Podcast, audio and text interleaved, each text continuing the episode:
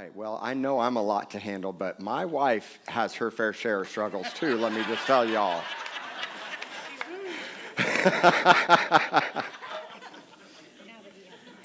yeah, now that I have the mic, let me set the record straight.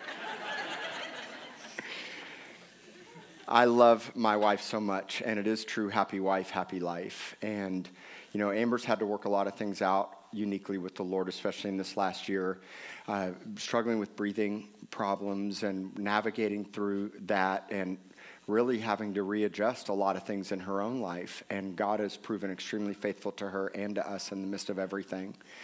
And there are so many details revolving around when we decided to start the church but we knew that we knew that we knew it was what we were supposed to do and that we couldn't just live our nice, comfortable lives in Port A. We had to do more. And we already had 225 people that we called family. And when we got fired, which nicely it was, we're shutting the church down, but the whole congregation did too. And so we had a big choice to make eight years ago. And we knew that we could not live our lives unto ourselves uh, and literally, no couple was an island unto themselves because we were living out on the island. And uh, so we decided that we would start Rock City Church. And we had a lot of help when we started Rock City Church. And when we started the church, I called Prophet Kevin Leal and uh, I met Pastor David Chisholm, and both of them, along with Brad McClendon, who came into our lives shortly after, really helped us understand the heartbeat of building a church. That really it's designed to be family to think of ourselves as gardeners and that we're growing a garden and that we're all called to tend and keep what God creates. Okay? And when you're a faithful gardener with what God creates and you tend and keep well and you watch out for the garden, God causes it to bloom and blossom and to grow. And then ultimately, we become more like guide wires in a vineyard. Think of guide wires in a vineyard, or even cattle panels in a garden that cause your plants to grow up straight. After a period of time, you don't even see the guide wires or the cattle panels, but they're still there. You know, elders are like orthodontists, they cause the teeth to grow straight. And what we want is a church that's rooted in sound doctrine, that understands the Bible, that worships, and that genuinely hears God voice, God's voice everywhere they go and in everything that they do. And don't let yourself get sidetracked by what people are saying on YouTube or by what people that don't believe in the Holy Spirit or the move of the Holy Spirit say, that you don't hear God's voice outside of God's word, meaning the only way you'll ever hear God is by what he said in the Bible. Everything that God says to you has to be laid upon the foundation of the word. Everything has to be backed up by the word. You have to have a good biblical understanding of what God says, and whatever you do has to line up with God's word. But God speaks to you on top of his word. In 1 Peter 4:11 it literally says if anybody speaks or ministers let them be choreographed or minister as God gives them the ability. And I'm going to talk with you about that today, about being choreographed by God in everything that you do. And so we heard God's voice and we knew we were supposed to start Rock City Church and the only place we could find in town was the fellowship hall at First Christian Church. You saw some of the pictures in the video, which we will repost that video on social media and share with the whole world that we turned eight today. Um, but it was really an incredible time for us. It was hard, it was difficult, but God showed up.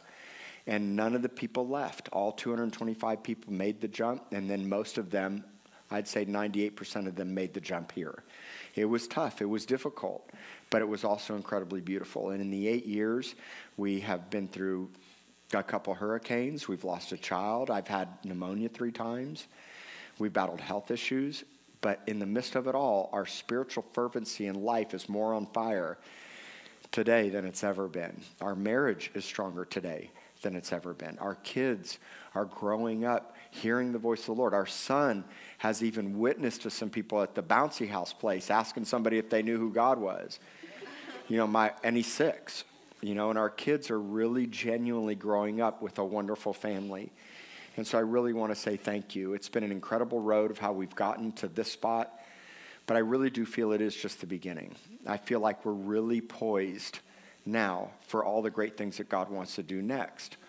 And so I want to talk with you about something that I believe that the Lord wants to do next. All right? So let's pray. Jesus, thank you so much for eight incredible years. Thank you, God, for this church. Thank you for family. Thank you, Lord God, for putting us in Flower Bluff. Thank you for this community, our city, our neighborhoods, our coworkers.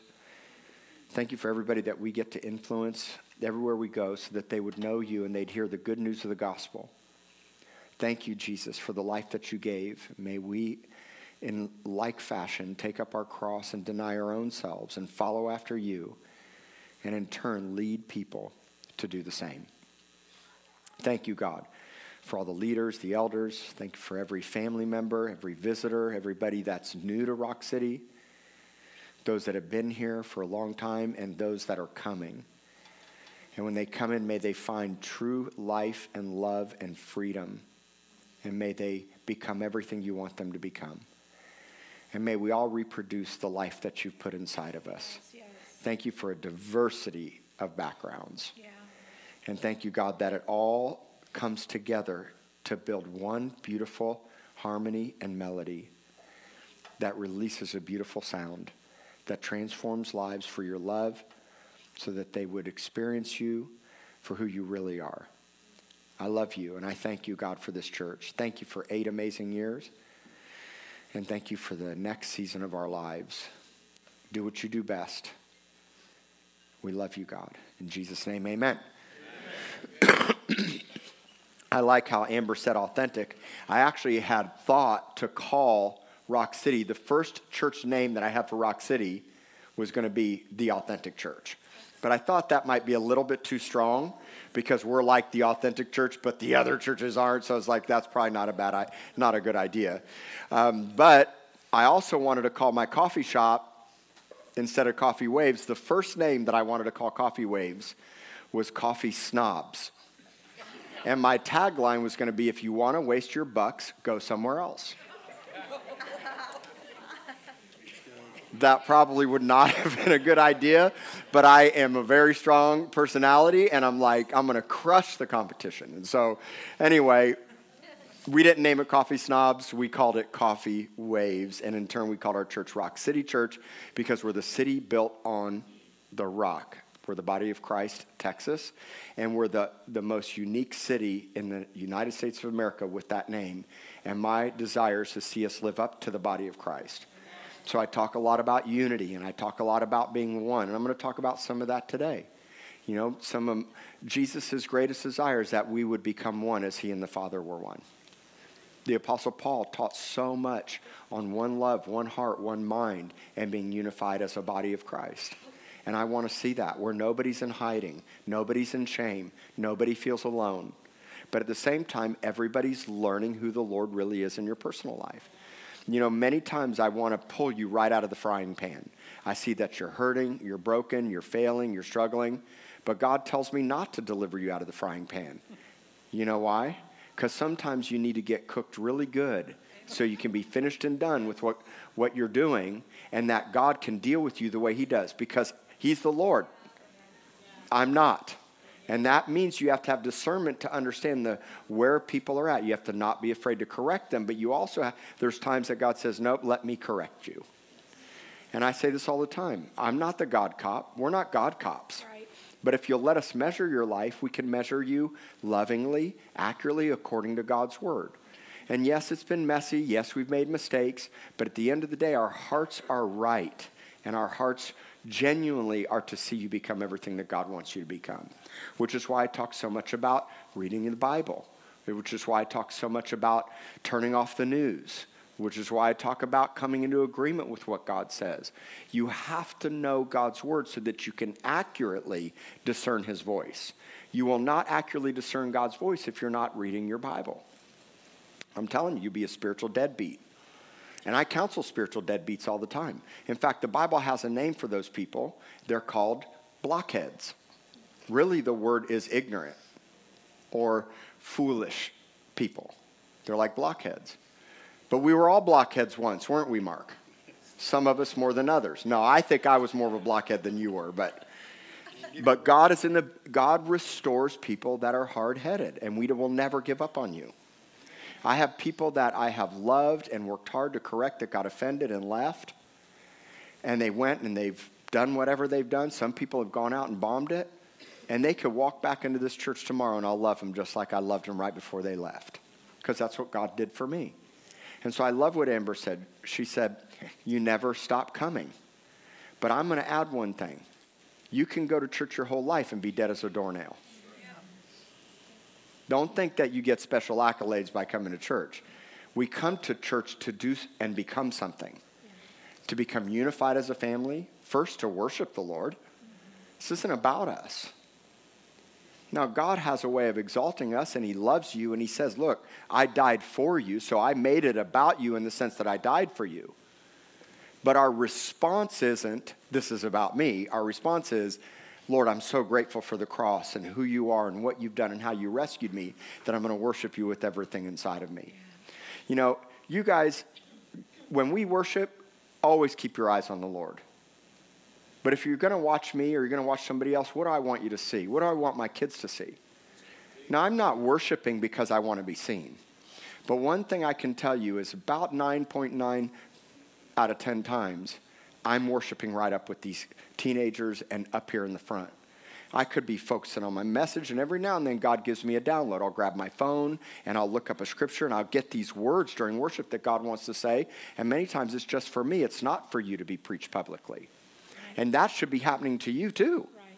I mean, there's so many times I'm in worship and God drops in something into my spirit. I'm like, oh man, where was that? I got to write that down. And I go get my phone and I look up the scripture and I make a quick note and then I go right back to worship. but worship is so important. Worship is an authentic expression of gratitude of what Jesus has done in your life.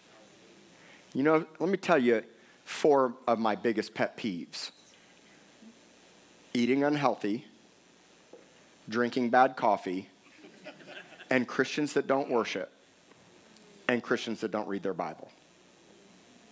I love you, but it's a pet peeve of mine because I know that when you give your life to Jesus, you can't help but want to discover the man you gave your life to. You know, back in high school, back in the 80s, when you found a girl that you liked or a boy that you liked, you wrote a note and then you folded it up just right. And the corner was, you could pull the little corner out and then it unfolded. You remember the notes you'd pass in class? Still You still remember that? Okay. You know, and yeah, paper, paper. That's right. Handwriting, remember that thing? And, you know, God has written you 66 love letters. The Bible is not about teaching you how to be a better person, it's about discovering a person. And when you discover Him, you discover you. In fact, it's a great statement to say. Let's say this together. Say, when I discover Him, I discover, me. When I find Him, I find me.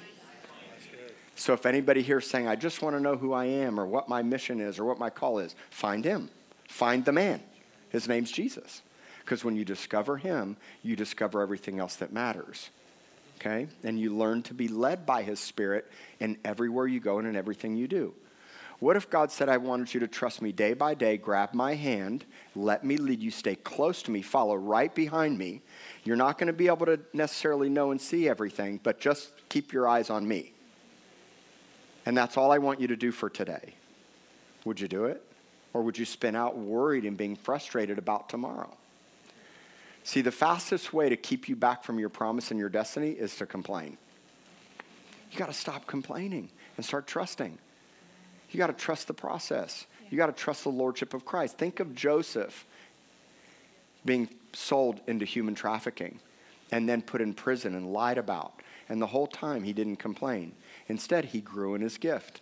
He kept his eyes on the Lord. And now he's having dreams, interpreting his own dreams. Then he's interpreting other people's dreams. There wasn't dream school there in Egypt in prison.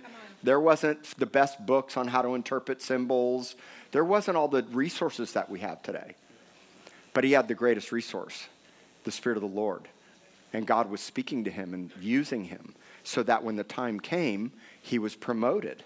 He was prepared and hence he was promoted. I taught you guys that last week.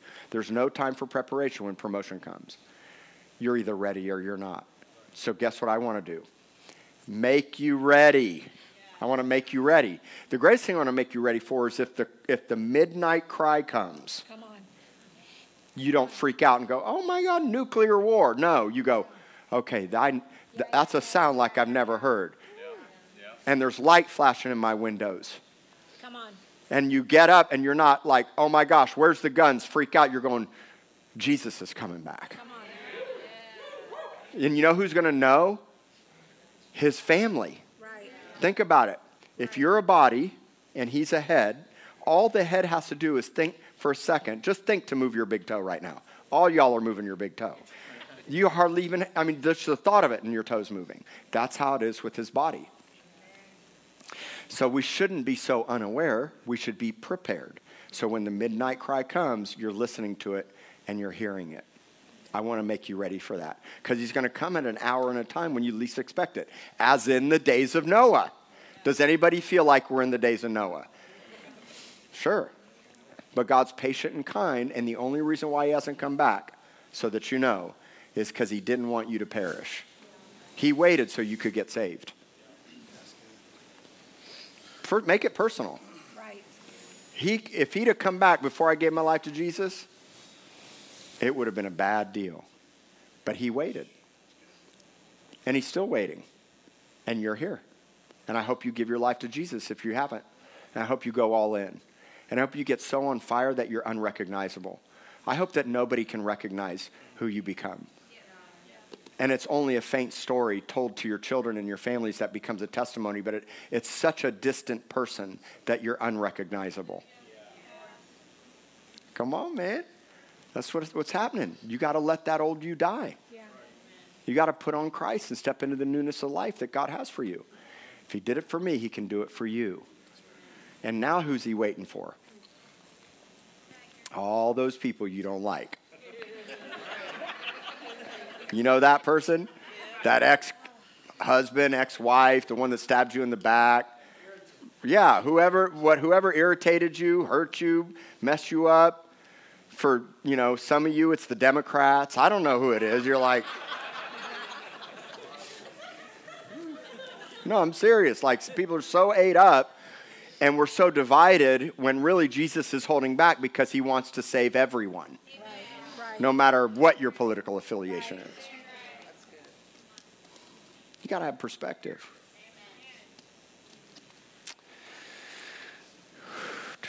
So, here's what the Lord gave me for the next thing for Rock City Church. God wants to make us, both personally and corporately, into a new song. He wants to make you into a new song. We're going to talk about a new song today.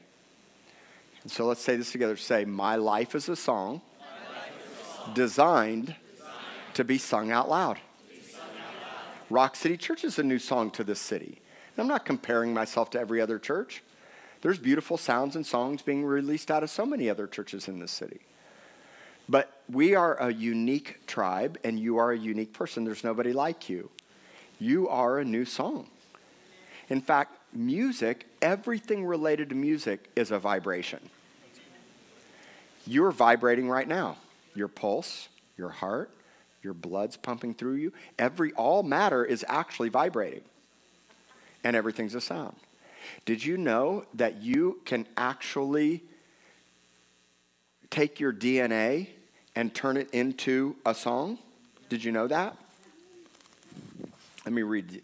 Just follow with me today, will you? It's, we're going to have a good time. I got some great words. I'm going to really, really show you something awesome biblically. But let me tell you something about this. Do you know what the word sonification is? Do you know that word? So, yeah, to amplify or create sound. To amplify or create sound, but specifically to use DNA sequences to create music. Your DNA acts as a template for the production of proteins in your body. A DNA sequence is a long, continuous chain made up of only four chemical bases referred to as G, A, T, or C. They repeat in various defined patterns to make up a gene. Many genes are identical in sequence within a species. That is, from person to person or virus to virus. The Bible says that you're a fragrance, you're a diffuser. You're either diffusing life or you're diffusing death. And I'm going to say it this way today you're a sound, you're a song that's meant to be sung. Where do I get my songs that I sing out loud?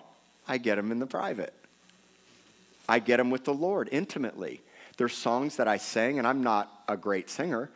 And I'm so thankful we have a little bit of land because I'm able to go outside when I'm walking the dogs and I have my headphones on and I'm listening to intercession or 24 hour worship from IHOP. And I start agreeing and declaring and I'm singing at the top of my lungs that I'm sure even people down the block are hearing me. But I don't care. And I'm letting the sound in me come out. But it's not so much about just singing in a song. When I refer to your life being a song, I'm talking about everything that you are from a spiritual standpoint being released out of you to somebody else. And I am going to say we all are musical in that context. We all have voice boxes. We all speak. We all resonate something. And when we're resonating life, it's creating something. And uh, like I like, well, I'm going to teach you something about harmony here in just a moment. Is Brian still here? Oh, he left. I was going to have him share something. Um, but I want to talk with you about becoming that new song. See, new is new. New is something that's never been done before. Jesus is a new thing. Now, to us that are Christians, it may seem like, well, I've been a Christian a long time. He's not a new thing necessarily to me. But every day our love becomes new. Every day our life in Him becomes new. Every day He has something his mercies are new every morning, morning by morning. So, Jesus always in his love, and even in my marriage, I'm always discovering things. Even though we've been married nine years and some of you a lot longer, we still are learning and discovering and growing and enjoying the process of what God's bringing out in our marriage. But to people that don't know Jesus, he's really new. And the premise for that scripture comes from Isaiah 42 9. In Isaiah 42 9, Isaiah says, Behold, well, really, the Lord says, Behold, I'm doing a new thing. The former things have come to pass. What does that mean? Here's what it means God keeps his word and does everything he says he would do. When he gave a prophetic word, it always comes to pass. And every word that God had given to Isaiah, and every word, every promise that God had given about up until that time about the future of Israel had come to pass. In fact, every Bible prophecy, over 350 Bible prophecies about Jesus, every one of them has come to pass. And there's still prophecies coming from the book of Revelation and beyond about us and the body of Christ and our lives being as living epistles. We're promises from God. The Bible says, for anybody that is in Christ, they are an heir according to the promise of Abraham. So the very promise that was made to Abraham in covenant is sitting right in front of me. What was the covenant promise made to Abraham? That his descendants would be like the stars of the sky, the sand in the seashore, and in him all nations would be blessed. That's you. And we now, through Jesus, have been grafted in to the original promise of Israel and the original promise to Abraham in covenant. So God's going to do what he said he would do. And he means to keep his word. And he made you a promise. And he made you into a song, a new song. And so he says, Behold, the former things are come to pass, and new things I declare. Before they spring into being, I tell them to you. Now, let me tell you about the context of the scripture. In Isaiah, in this chapter, the context is the coming Messiah. He's the new thing. That's the context. And if you read Isaiah 42, it all points back to the Messiah. Now, we as a prophetic church can also grab onto this word and understand that you can hear God's voice and He can begin to declare things to you by the Spirit for your future insight, revelation, prophecy. And don't fall prey to the lies of people out there that tell you that prophecy and revelation and insight don't exist. It's a deceptive lie of cessationists that have not been baptized in the Holy Spirit and will tell you that God doesn't speak today by his voice or through revelation or through prophecy. Don't listen to that. That's a lie. Okay? Please do not fall prey to that lie. If you help navigating that from a biblical standpoint, come and talk to me or any one of the leaders. And we'll show you doctrinally why that's not true. Hearing God's voice is very important, but God never will tell you something outside of that lines up with His Word. Okay? Now, there's things that are out there that's like God doesn't have to tell you because it would be completely stupid and idiotic and it's contrary to God's Word. All right? But you have to learn God's Word so that you can know what He's saying. As I've said before, you won't know what God is saying until you know what He has said. So, so many of you are like, man, I just want to hear God's voice.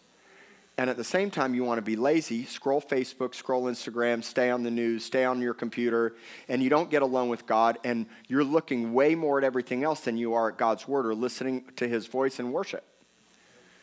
And I love you enough to say that, but few people will pay the price. Narrow is the road that leads to life, so that you know, and broad is the road that leads to destru- destruction.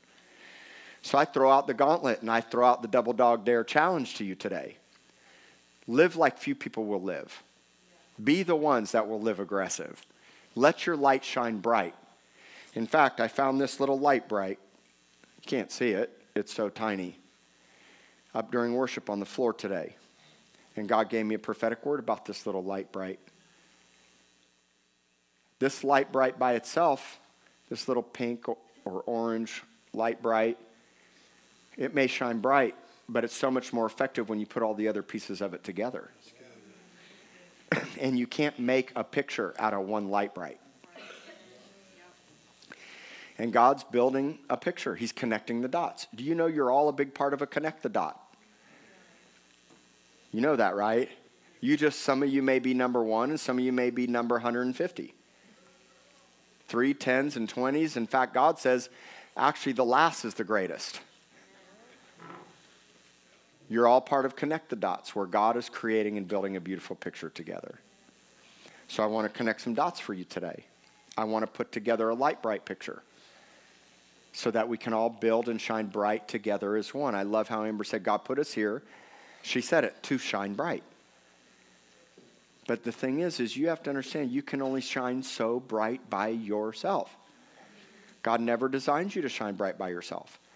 And I will tell you, family and community can be messy. It can be difficult. God brings broken people together. Iron sharpens iron, and sometimes sparks are flying, aren't they? But the key is to not run. It's to keep your peg in place so that you can partner up with everybody else that God puts you with. so let's go back to the scripture. New things he declares. Before they spring forth, I tell you of them. Sing to the Lord a new song and his praise from the ends of the earth. You who go down to the sea and all that is in it, you coastlands and you inhabitants of them. I love this scripture. You know why? Everybody's going to a coastland. When you get born again, you're headed to the coastland of the promised land. When the Israelites were delivered out of Egypt, where were they going? To a coastland, the Mediterranean Sea to, to the ultimately Canaan land, which would be the land that God would give to the Israelites. And so God calls us to sing a new song. This song is in correlation to the fact that God's always doing something new in your life. If God's not, if you're not allowing the Lord to reveal the greatness of who He is on a daily basis, you will never get or become a new song. You'll always be stuck in yesterday's bread. Remember the manna? The manna come, that came down from heaven, you were never supposed to store that up. You were supposed to eat each day for its provision. And on Saturday, or I'm sorry, on Friday, give you a double portion because there was a Sabbath. But the point is, is that every day God has fresh bread for you. In the Lord's Prayer, it's called, Give us this day our daily bread. And so when you're getting fresh bread and when you're getting daily bread, you are getting new songs and becoming a new song. In fact, a great biblical term, it's a big biblical term, but you should know it, is called regeneration. you're being regenerated. You, all things, think of 2 Corinthians 5:17. For those who are in Christ, you got saved, you are saved, you are being saved, and all things become new. Every day your love should grow stronger. Every day you should be more on fire. It doesn't mean you don't go through hardships, adversities, and difficulties. We've gone through two hurricanes. We've lost a child. She's had breathing problems. We've been through so many difficulties pneumonias. I lost my mom. I mean, it's crazy the stuff that's happened to us in the last three, four years. But every day, because we're being renewed and we're renewing our mind and regenerated on the inside by the Holy Spirit, always something new and beautiful is resonating or vibrating out of my life. Something should be vibrating out of you, Trey. You should be vibrating right now, especially in worship. Worship's so important because worship is giving back all the gratitude and honor and thanks of what he's done. It doesn't matter whether you like the song or not. It doesn't matter whether they're singing shout to the Lord or not. It doesn't matter if I heard it a thousand times, I'm going to worship and sing it again. And then I also understand that I'm challenging the worship team to stop just being a cover band. And even though I like many of the worship songs that are out there, you can't just sing, keep singing somebody else's song, people. How, imagine if every week I came in here and I preached somebody else's sermon. And then one day you're like, wait a minute. Robert Morris was preaching, and I heard him preach. Wait, I heard Bill Johnson preach that same thing. Now, sometimes that does happen, but we weren't talking, and I didn't listen, and I can assure you that has happened. Now, in worship, it's a little bit different because there's great songs and hymns, and God calls us to sing those songs together that we know sometimes. So I don't want to throw that out, but what I am saying is God has made this church to have a unique sound. We just have to find it which means sometimes we have to explore. It means we have to step out on the water. It means that we have to trust God when we're not sure where we're going.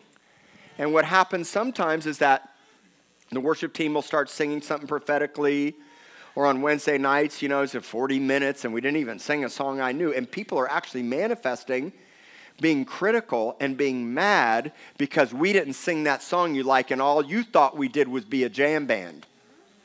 And I can assure you that I don't want Mark or Nathan or any musicians on that stage if they're not reading their Bible and playing and singing and finding their songs privately.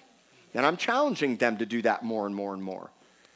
But you, as a church family, us as a family, have got to embrace the new song. Because it says, sing to the Lord a new song. But I also want to tell you that your life is always designed to be a new song. Psalm 33, verse 1. Rejoice in the Lord, O you righteous, for praise from the upright is what? It's beautiful to the Lord. So we be, should be rejoicing. We should be praising God. We should be living upright. And I will also tell you, even when you fail or make mistakes, it's about the posture of your heart. I taught you that last week. I would come in year, for years where I would bomb it. I mean, in my early years, when I first gave my life to the Lord, I was going to the disco clubs, which we had them back then. I was going out to the reggae clubs. I was still smoking pot with my friends. But the more I went, the more I would realize it wasn't who I was. And thank God I didn't have some jacked up religious person that was beating me up and pushing me away from the church. That's why you guys bomb it, blow it. I'm going to love you the same. I'm going to tell you, when are you going to be tired of going back to the pig trough? At some point, you're tired of eating slop. And God will open up your eyes when you give your life to the Lord. I remember I went, I went to like a Phish concert or something, and I used to love Phish back in the day. And I walked into the concert born again, and I said, wait a minute, something's different here. Same with the clubs. I'd go to the clubs, people be bumping and grinding, and reggae bands and reggae clubs, and I'd be in there trying to drink my Coronas, and then I'm hearing like trumpets in the spirit, and I'm like thinking the rapture's happening, and I'm running out of that club terrified. That's my story. So, you know what I'm talking about? It's like you try to go back to who you once were, and God's like, yeah, it's not who you are anymore. Some of you are a little more hard headed and takes you a little bit longer, but eventually you get it.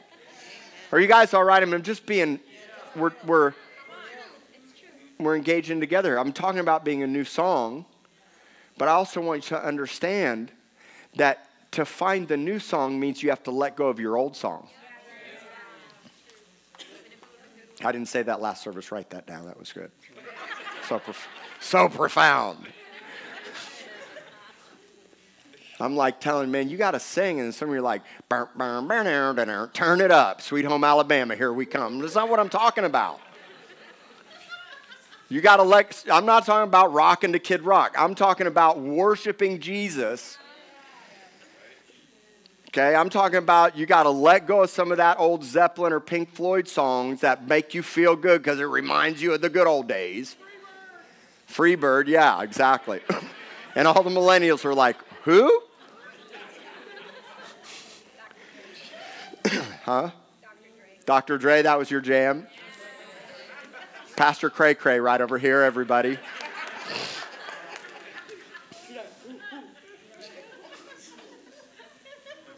So we're, so we're destined and designed to release a new sound and a new song because we're getting new mercies every day. We're getting daily bread every day. The former things have come to pass in your life. God has been faithful. Everything that God has said He'd do, He's done. And here you are today. Am I right? It's miraculous. We should be so fired up. We should be so excited that God never gave up on you.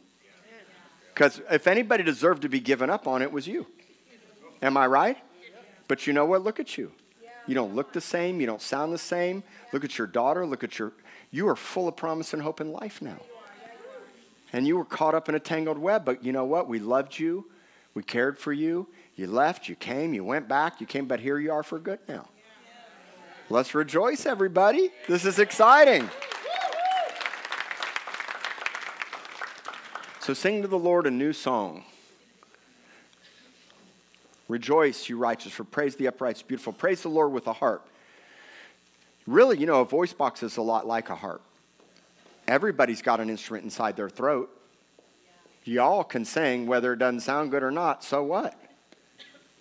But you can also speak.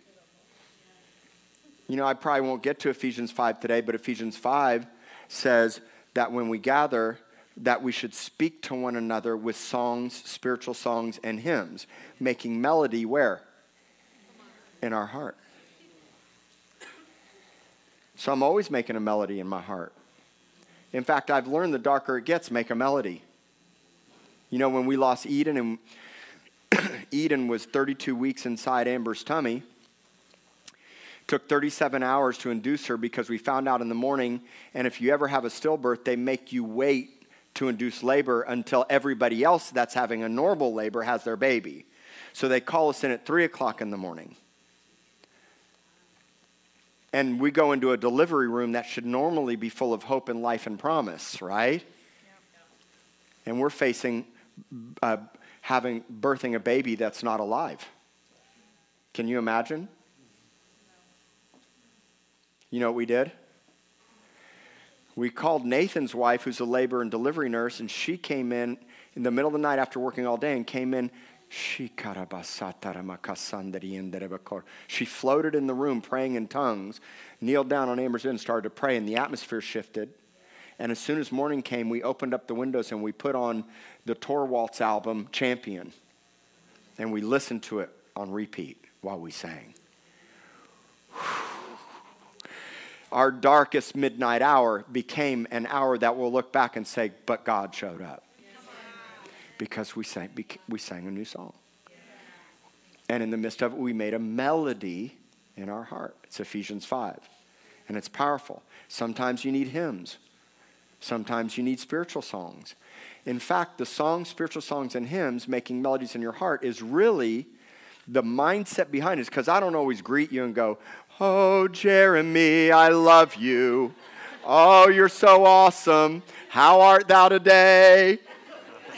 right? It's like, you don't understand. Really, what it is, is I'm greeting you with a song. You're going to do that? Oh, no. Oh, no.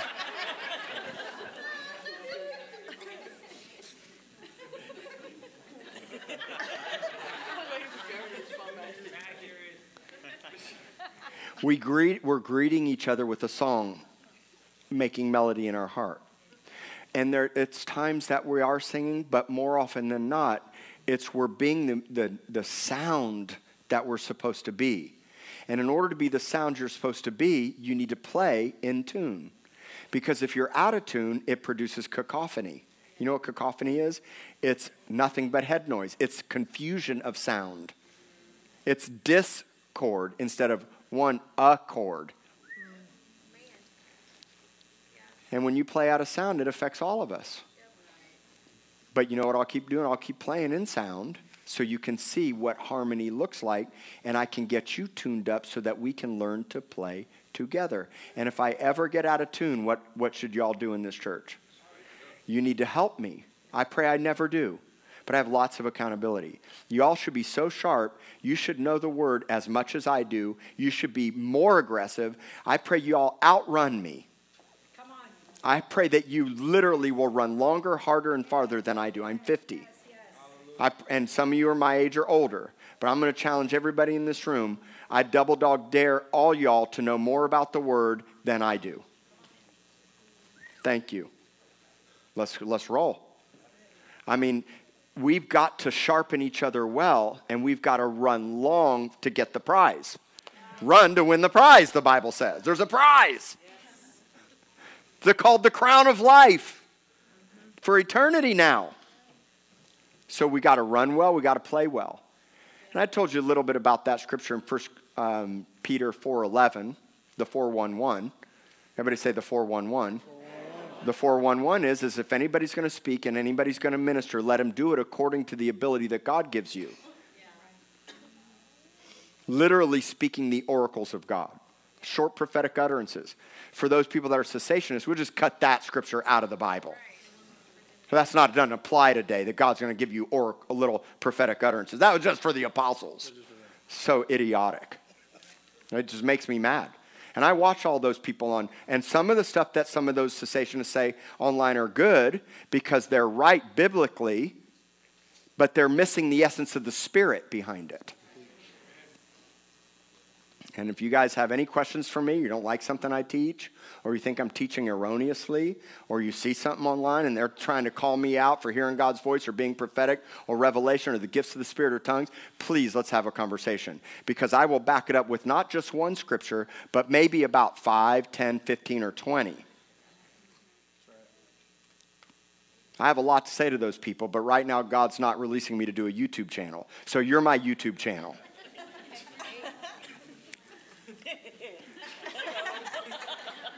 You're my Sunday morning YouTube channel. How's that sound? Oh gosh, is it really that time? Sheesh. Okay, let me give you this last thing. This is my first of my fourth close. Sing to him. You know what? Somebody last week came up that was new to the church and said, I love to hear you speak. I could have listened to you for two more hours. I said, Thank you. Next week, I'm going to give you two more hours. So you guys just need to, you guys just need to embrace it right now. I, I like, I'm just going to say it this way. If you don't mind if I preach long, I don't mind if you leave early. How's that sound? My wife does not like that comment, but she's not here to say anything about it because she left early.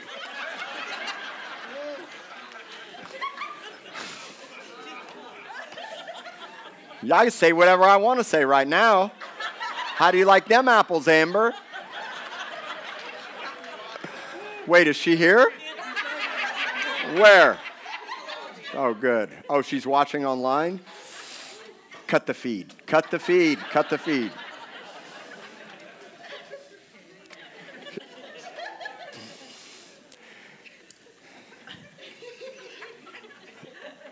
Sing to the Lord a new song. This is verse 3, Psalm 33 3. By the way, if you're seeing 333, grab onto this 333. There's several 333s, several in the Bible. If you're waking up in the middle of the night at 333, this is one of them. Sing to the Lord a new, sing to him a what kind of song? Play how? With a shout of joy. As people come in, man, why is that Oscar Hernandez shouting over there during worship. I wish he would stop worshiping. That's what it sounds like to me. Like, I'm like, dude, let it out. People are like, man, praise you, God. Thank you, Jesus. We're crying out holy. We're worshiping the band singing. And I already can hear the naysayers. What's that church like that? Are they worshiping like that? So just make some people manifest. I don't want a dead, quiet church. I want expressive worship. Now, some of you are, I get it. I'm married to an introvert that will never be expressive. Well, I won't say never. Actually, maybe I'll say never so that God will prove me wrong. but she's going to worship in her own unique way. She's getting touched. She's hearing words from the Lord. She's vulnerable. She's crying. She's God speaking to her because she's worshiping uniquely in her way. But what I'm saying is the Bible's full of instruments and shout. That's why I don't understand the Church of Christ thing. I'll just tell you right now, it's jacked up. And I don't, I don't normally speak bad about denominations, and a lot of great people have gotten saved initially, but it's messed up to say uh, no instruments. I'm like, what? How many passages of Scripture do I have to take out of the Bible? We have some former Church of Acts, I mean, Church of Christ congregants here. So sing to him a new song, play skillfully. Okay, I'm going to leave you with this. I'm going to leave you with these two things. My second close of the four. Okay, I still have my Lite-Brite here. It's got a, an even bigger thing I'm going to tell you about. Okay.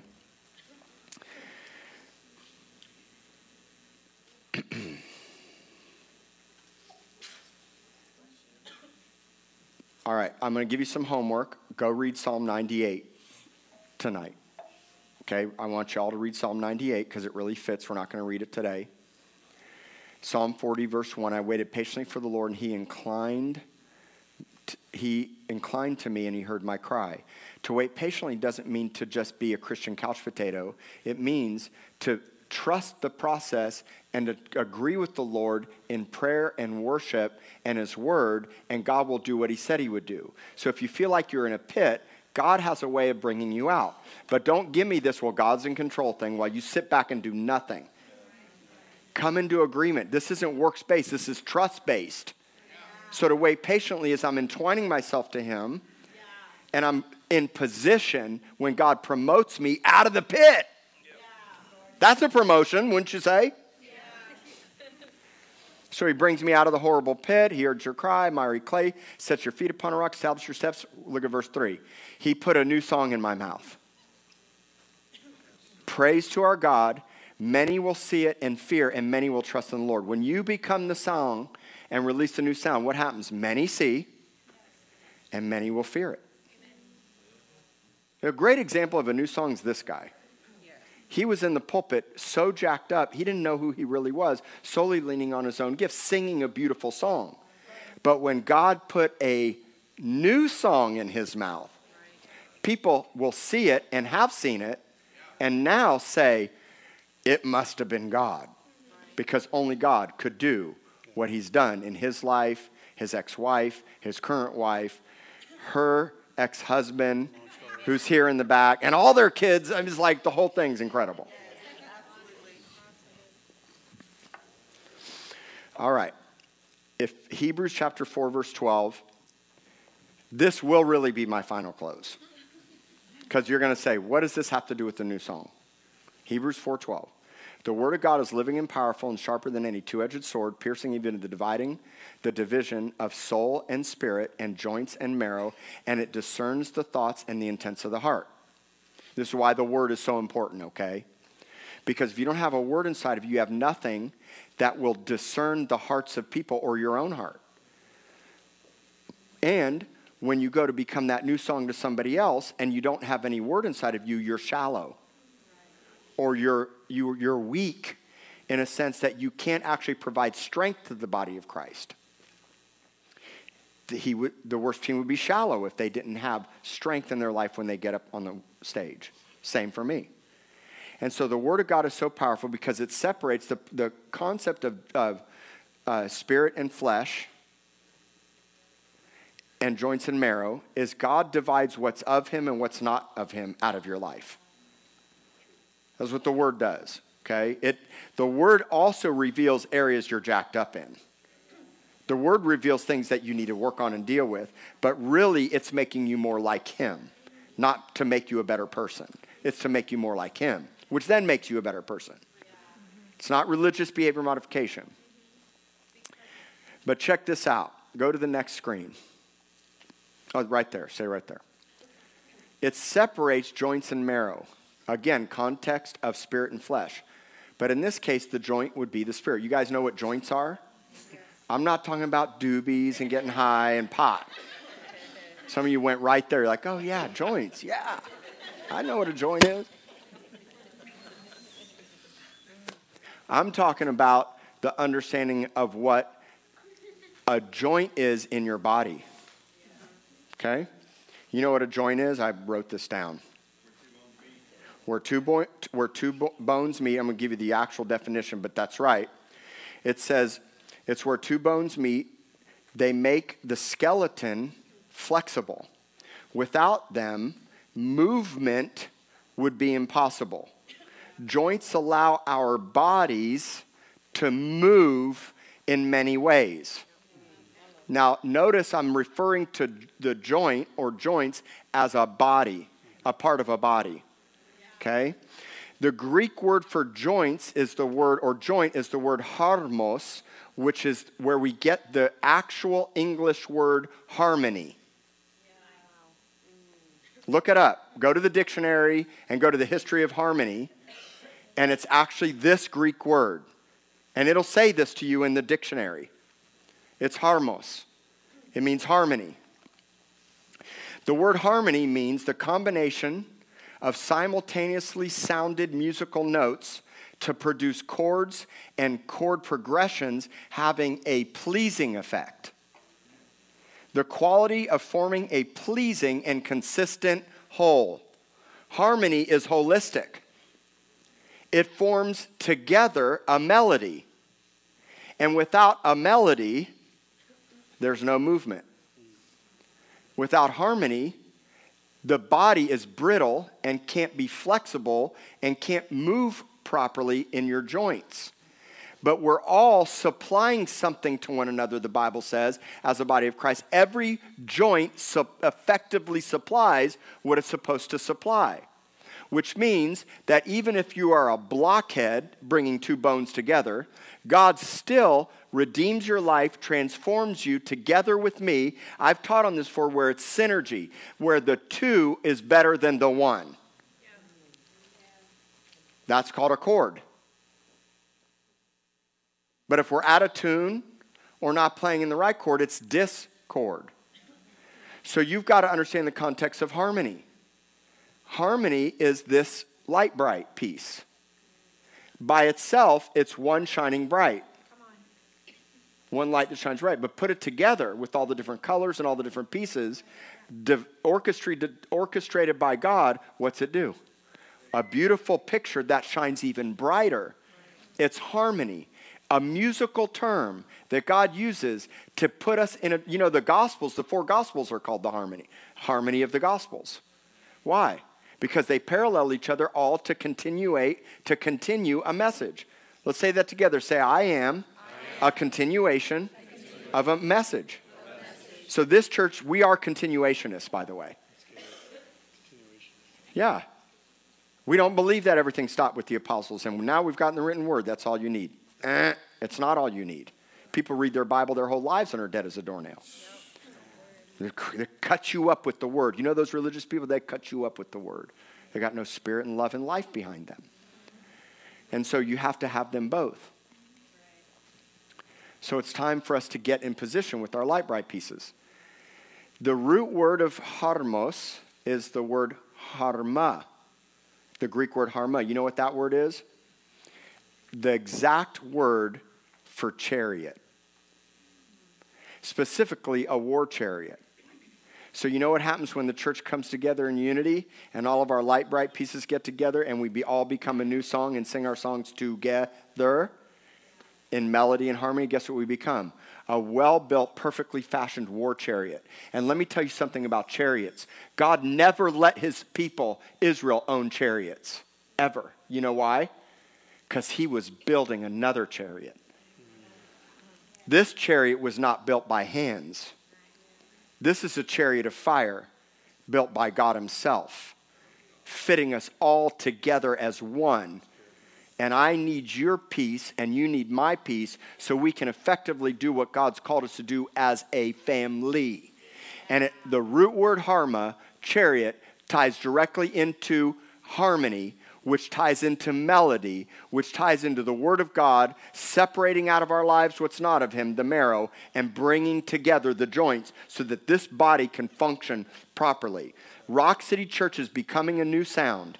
The New Year's conference is going to have four incredible prophetic worship leaders Chris Burns, Dana Diaz, Leonard Jones, and Jason Lee Jones. This is a musical sound conference. New songs will come out and it will launch us into 2021. We finished eight years.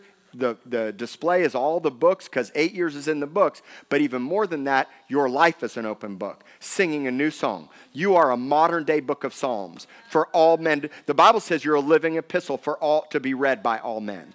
So as we go into 2021, I want to prophetically declare that this church is becoming a new song. This, you are going to sing and become a new song.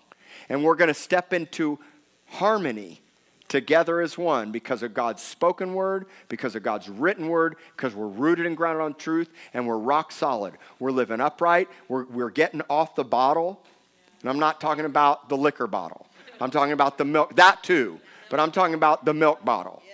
And I'm speaking to those of you that are a core part of this church. You know, in Revelations 5, the, the 24 elders and the living creatures have a harp and a bowl in their hand, and they're singing a new song Worthy is the Lamb. So I'm going to just pray over you, and then I'm going to send you out of here to go sing. Start singing private. Please, guys.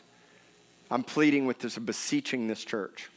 If you've been coming to this church more than, you know, 90 days, and you're, you're saying this is going to be my home, we gotta, we gotta shut the world out and be the set apart ones. You know, ecclesia means the set apart ones, the called out ones.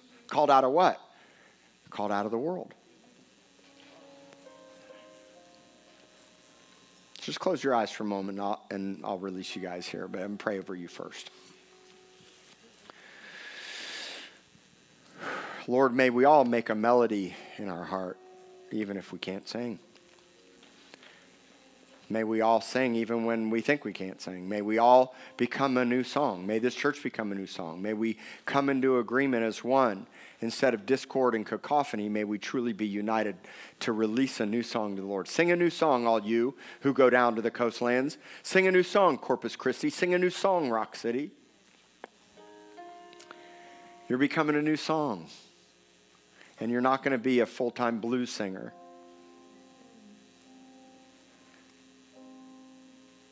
Jesus, you said, What would you liken this generation unto? Their children singing in the marketplace. May this church sing in the marketplace.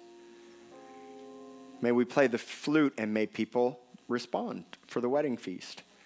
May we empath- be empathetic to those that are hurting and bring comfort to them. And may people weep and cry together. Wisdom's justified by our children. May we sing a new song at home, or with our kids, at our jobs, our friends. You're in full time ministry and you're a full time sound. Just say that. Say, I'm a full time sound. I bless you. I bless your life. I bless your family. Your time with the Lord, may you weep, may you cry, may you laugh. May you pray in the Spirit. And when we come together, may we speak songs, spiritual songs, and hymns. May we sing and rejoice in this church. May this church find its new sound. And I thank you so much, God, for the musicians, for Jordan, for Nathan, Candy, Mark, all the girls that sing, Colton, Shannon, Samantha, Gabby, our drummers, everybody that lays their life down to release a new sound. And may every one of you become a beautiful song to this city. When you walk out of here today, may you shine bright and sing bright. And God, I ask that you bring life and comfort to everybody here as they go. I bless all of you mightily with hunger, thirst, and that you'd hear God's voice so clearly and you'd have a hunger for his word and righteousness. In Jesus' name, amen. Have an awesome day, guys. See, I only kept you an extra 15 minutes.